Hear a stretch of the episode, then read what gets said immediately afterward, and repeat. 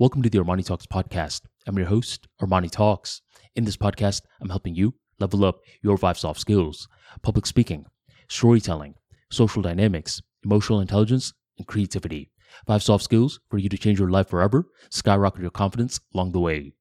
In today's episode, I'm going to be talking about why it's not smart to respect everyone.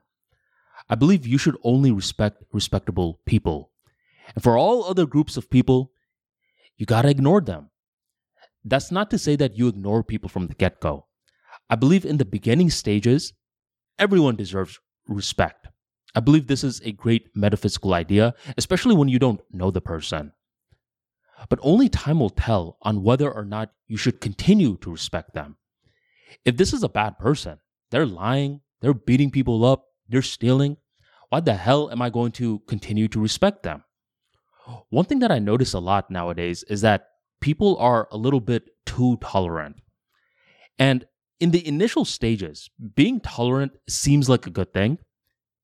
But as time passes, what happens is that this overly tolerant person will eventually be met with a fork on the road. Uh, they will be presented a situation where uh, they may have to condone bad behavior, and this is going to make them question their philosophy. Too much of a good thing becomes a bad thing. And I realized this yesterday. What happened yesterday was I was really um, craving sour Skittles. And I pulled the trigger and I bought some sour Skittles. I opened the bag. Initially, I was being mature.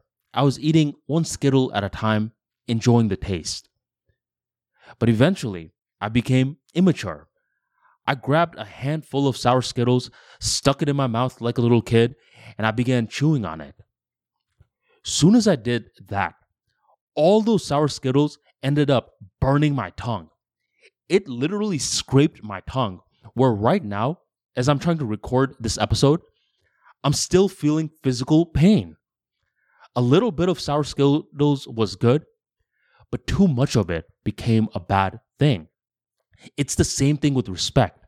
I believe in the beginning stages, you respect someone, you see yourself in them. But as time passes on by, you want to evaluate wait a minute, this guy, I mean, this person is not a good person. Why the hell am I still respecting them for? That's like me going to a very shitty restaurant and giving it a five star review. Do you think future patrons that are going to that restaurant, which is awful, but is seeing a five star review, are going to thank me for misleading them? Of course not. And when you're over here respecting people who are executing bad behavior, do you think there's any incentive for them to ever improve?